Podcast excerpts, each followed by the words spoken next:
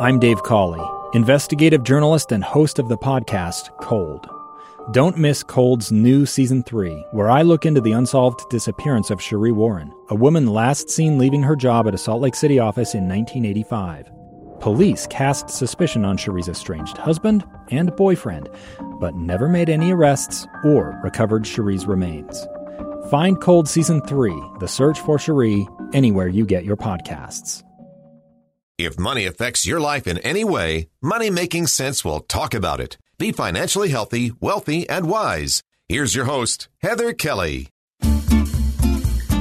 Welcome to Money Making Sense, the show that talks about all things money. Today, we're going to talk about divorce in a recession. Should you get one or not? Which is better money wise? Joining me today is Jonathan Wynn. He is a litigation partner with Cordell Law. So welcome to the show, Jonathan. Thanks, Heather. Happy to be here. First of all, I'm guessing if, if you just can't get along or there's some type of violence in the relationship, in the marriage, you would not recommend holding off getting a divorce for any reason. Yeah, the thing with a divorce is there's no such thing as a good time for a divorce. It's kind of like a death. There's no good time to die. It's a horrible thing. It happens. There's just, there's not a lot of positivity, but for every disadvantage of, of when you do it, there's an advantage. And so it really kind of depends on your own unique circumstances of what kind of investments you have, what kind of job you have as to whether a recession is going to be good or bad for you. A lot of people have been concerned about whether their retirement will hold up if we have a recession. Plus, we've got these higher interest rates right now. Let's throw divorce on top of that. So, what happens to my money if I get divorced right now? Yeah, well, let's, you, you kind of brought up a couple items. Let's just kind of go through those one at a time. So the first thing you brought up was retirement. You know, in a divorce, we're going to divide the retirement equally. If you had retirement before you had got married and have some premarital retirement, that makes it a little more complicated. But where that gets kind of tricky is right now, retirements are at a, a real low. And so I've had several clients who would prefer to do a buyout. So if you have a hundred thousand dollars in retirement, rather than, you know, rather than giving them 50 of your, your 401k and dividing that 401k into two accounts, they'd rather hang on to all that stock with the hope that that stock will go up. And rather than giving them 50,000 in stock, give them 50,000 in an offset like a house or cash. Oh. Um, obviously to do that, you still have to do kind of a pre-tax and post-tax analysis because your, most of your retirement is going to be pre-taxed where cash is after tax. So you have to do some adjustments, but that's, that's the easiest thing. Now, if you're looking at just what's going to put both sides in the fairest result, it really is just an equal division because that way the counts went down equally, the counts go up equally, and both are set up. But a lot of times certain people are in better shape for long-term benefits of, of, you know, I, I can wait 50 years for my retirement where other people are like, look, I'd rather have some money now to start my new life over and to, to get ahead. Ways to kind of make it work for both sides. So what if I'm the breadwinner and I had the stay at home partner and all of my retirement went into a fund under my name. Do I still have to split that with the other person who I'm ditching? You do, yeah. And the way that we do it is called a, qualified domestic relations order. So they do it in a way that there's no tax penalties. So you don't have to cash out your 401k and then pay all those penalty taxes. But the, the, the IRS will actually allow you to go into that 401k company, divide it into two 401ks, one in your name and one in your spouse's name and then you both can equally access that however you want. okay. Well, to me, that seems a bit of a disadvantage for, especially at the moment. Uh, what are some other things that we may need to take a look at if, if I do decide to get divorced right this very minute? So the real estate was the second thing you brought up, a house. Mm-hmm. Uh, you know, we've had a crazy, crazy two years of real estate. I'd say a year ago, every month I waited to go to a settlement conference, the property would go up $10,000. And right now, every month we wait to settle, the properties are going down 10,000. Now that I'm speaking of it in a particular, uh, more the upper end house. I've got a client with a $1.4 million house and they bumped out the, the mediation by one week and it went down $10,000 in that one week. Wow. And so when you have such a fluctuating market, it's very difficult to kind of decide well, what's a fair price for this house? Is it going up? Is it going down? What, what if I wait a week? What if I wait a month? That's something that's really tricky because you have people who a year ago bought their wife out of a house, paid her a whole bunch of cash, refinanced the house, and now a year later they lost 20% of that value, even though they already paid it out. Well, I would say they only lost the value if they sold this year to get out. But if they bought out the partner and they plan to stay in the house for the next five, ten years, they could get that value back. Yeah, it's tricky because it's a paper loss in the sense that the, the house going down, you know, is a paper loss. But the fact that they cashed out money, uh, that's a, that's an actual money they gave to their spouse who then invested it in a property market that was going up versus down. And and so there's a lot of hard feelings there. But the, the main thing I would recommend on that is having the house formally appraised. Uh, these, these apps like Zillow or Redfin, uh, or even looking at, you know, your county appraisal value, uh, those are too wishy-washy and they're moving all yeah. over the place. Yeah, uh, definitely. You're going to get a little bit more of a secure number with an appraisal. It's going to cost you five to six hundred dollars to do it, but you're going to make up that money by if anything, just having the security that both parties know that whatever price they, they agreed on is a, is a supported price. All right. So we discussed retirement. Now our house splitting. What about in this inflation where everybody's struggling right now? What if I get a divorce and we're both still struggling, but like my spouse hasn't had a job this whole time and I'm like, kick him out or her. How does that work in an inflationary time when everybody's struggling to begin with? Okay. Yeah. Well, well there we're talking about support. Uh, and that, that support really divides into child support or spousal support. They're kind of the two. Um, there, there's a couple of pros right now. One of the huge benefits is right now there's a lot of jobs available. Uh, so if you have a spouse or if you are the spouse who has not been in the work field for a while, uh, you can walk out the door and by the end of the week have a full paying job. Uh, that is, that is not a thing we're struggling with right now most people, even without college educations, could be making significantly more than minimum wage. And, and there is an obligation, by the way, for that person to do so. Uh, there's a kind of a saying we say is, you know, everybody's heard the term housewife, but there's no such thing as house ex wife. That's not in any dictionary. And, and so although that may be a standard you had during the marriage or a benefit of being a married person is to be a stay at home parent, that's not a benefit that's supported by the law in a divorce. And so the first thing that, that any party should recognize is, hey, if I'm going to go into a divorce, I have a duty to, to support myself and my children. Uh, I can't just rely on, on the, the historic method of one person staying home and one working. So that's kind of the first factor. Now that being said, those incomes are one other thing that's been fluctuating. We've had some industries that are really low because of this recession, some industries that are really high. And depending on where you're at on the low or the high, I mean, for example, if you're in the medical field and, and you go into a divorce and they're looking at what should you be paying in future support, typically what the court's going to look at is your last year of income. Well, if you're in the medical field, your last year of income is the highest you've ever had your entire career. I mean, it's, mm-hmm. it's crazy. These guys are working all kinds of overtime. And, and then we have to kind of figure out, well, how does that reflect? The other, the other industry that I saw that happen in is the mortgage industry had yeah. a client in the mortgage industry whose, whose income was double last year. And so as we look at, okay, well, how does that reflect on what's a fair amount? Uh, what it really does for us is I feel like we have to just take a little bit bigger of an average. Rather than just looking at one year income, we should probably look at three or even four years to try to give a better average uh, as we project what the average will be going forward. Because once we, we lock into a number for support, it's a lot harder and a lot more expensive to then try to go fix it later if it didn't work out the way you thought. Okay, we do need to take a break. When we come back, we'll go into a few more items we may need to know about if you are getting divorced as we're heading into a recession, or some people say we're already there. So we'll be right back with Jonathan Wynn. He is a litigation partner with Cordell Law.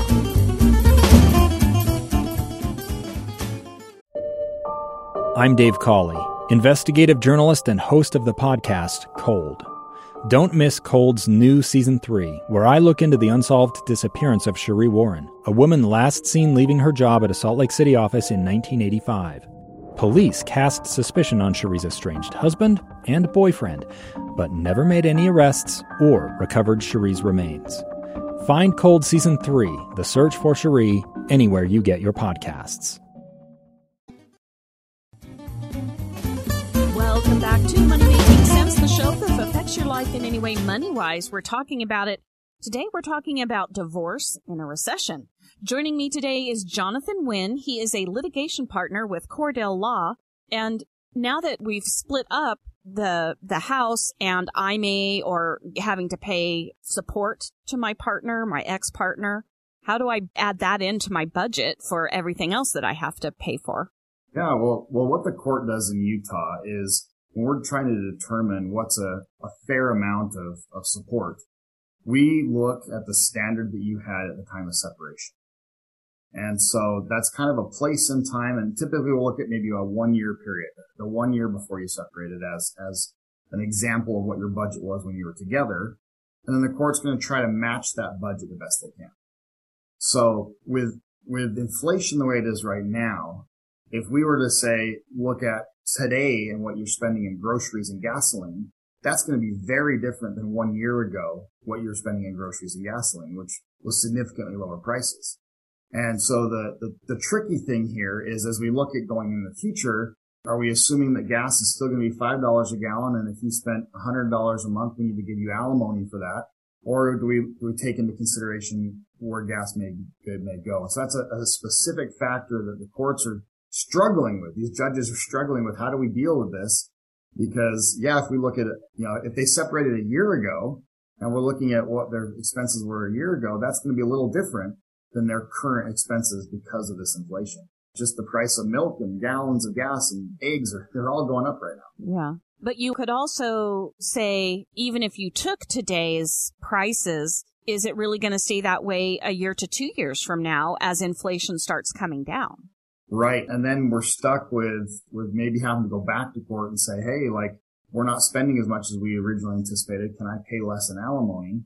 Because now her budget has, has decreased. And the tricky part with, with kind of waiting and seeing versus trying to kind of get ahead of it ahead of time is, is the price you'll pay in, in, in costs of just trying to go back in in two or three years and modify usually almost don't even justify whatever you're going to save when you're looking at that. But there's, there's other budget thing. I mean, I, I kind of mentioned food and gas because those are the two that have kind of gone up, but, but even the housing market, if you're renting, for instance, I mean, or mortgaging, I mean, that, that's continually changing. And if somebody comes in later refinances and reduces their mortgage payment, well, technically that, that means that they don't need as much support because now their monthly expenses are a little less. The idea of that, that support payment is, is the higher earning, the higher wage earner is supplementing the lower wage earner, but they're covering their budget. It's not necessarily like a punishment or an entitlement. It's just more of like almost a welfare. It's a spousal welfare program is what alimony really is. And it's saying, hey, we'd rather have the ex-spouse pay the welfare to the, to the spouse than the government take care of that spouse. And so it's getting them to that level they need. So as they pay off their debts, as they pay off a car payment, or as they refinance into these with the interest rates going up or down, that's going to change their budget, which then should reflectively change the amount that they need in alimony. So, so let's say we had two cars and we were paying, still trying to pay those off and I get one car and my ex-spouse gets the other car. If I refinanced and it went down, you're saying the spouse who was paying me the alimony could go back to court and go, Hey, she's paying less for her car. I don't want to send more money to her anymore.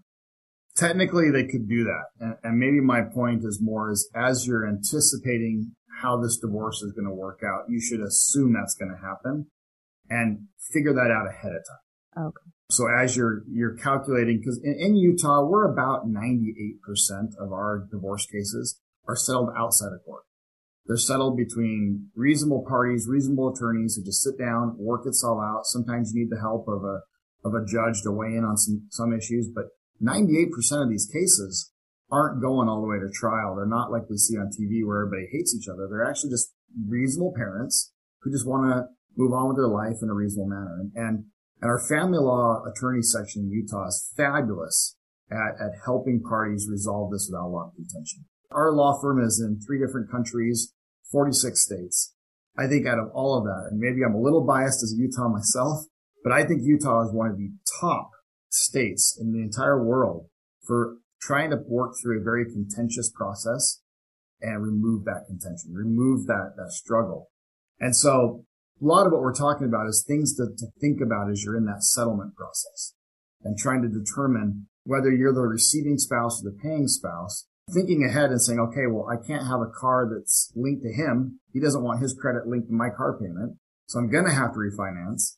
What is that refinance going to look like? Am I going to put it out 36 months or am I just going to do 12 months? And what will that car payment be and how will that affect my support? And you do that all ahead of time. You're going to save everybody a lot of, for one, a lot of expenses oh. and mm-hmm. for two, a lot of conflict. And you did touch on it just a little bit. Also, what about debt? I mean, what if one spouse is a shopaholic thing and has all this debt? If we get divorced, does the person who doesn't take on debt have to help pay that off? Yeah, that one's a tricky one because it's kind of a catch 22. Sometimes, you know, you can just say, Hey, all debt is just 50 50 and we split it right down the middle. The problem with that is, is if you're the spouse who wants support, now your budget is higher. And so now you need more money to pay that budget. So the, the spouse who's the higher ends up actually paying the debt twice. Once is paying half the debt and the second is by giving you the alimony.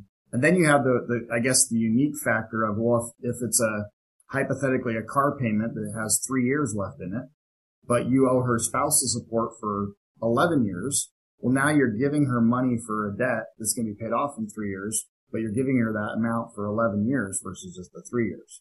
And so again, the, the, the best thing to do is to kind of see these issues all the way through. Think about that budget, not just in what it is here and now, but really for the whole length of the period of that support. Think about where that budget's going to go. Think about how these debts are going to be. Because sometimes it's better just to say, you know what, you're a higher wage earner rather than giving her alimony, which by the way, alimony is one of those issues that everybody just hates.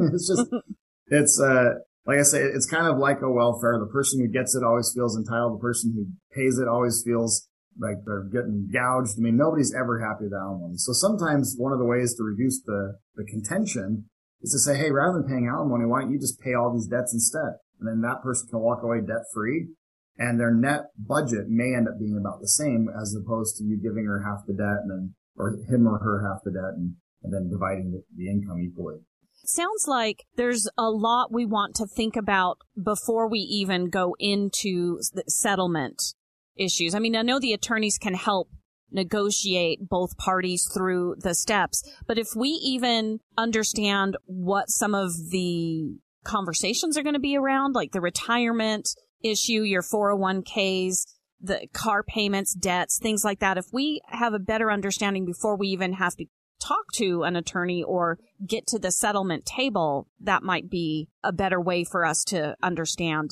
ourselves and each other. Definitely. I, I think step one is understanding what you have. Doing kind of a, a spreadsheet of here's every asset I have, here's what I owe on it, here's what my account values are. That's the first thing. It's kind of knowing where you're at understanding what your budget is, what your income is, how much you're actually paying in taxes, uh, especially for, for any of, of those that are listening that are, that are self-employed. Get those taxes in order, get your accounting done and caught up. And then talking to an attorney is, is really helpful. Again, the family law board here in Utah, uh, these attorneys aren't the type that are just hired guns out there to make a buck. They're really there to help people. And any of these attorneys will, will sit down with you usually about an hour and answer all of your questions. And at that point, they can tell you, hey, you don't even need attorneys. You can do this on your own. Here's some resources. Or they may say, ooh, you got some complicated issues. We probably need to get you uh, on board and, and, help you out with those. Oh, one last question. If my spouse cheated on me and that's why I'm getting a divorce, can I get more money from him because he had, you know, was sleeping around? Yeah, this is a, this is probably one of the most common questions that comes up. Infidelity is looked at very differently depending on which which side of the, the table you're sitting on. What we have seen is a trend in our courts that they don't want to deal with at all. Uh, if you think of a of a typical divorce, it's, it's probably 90% numbers on a spreadsheet and 10% soap opera.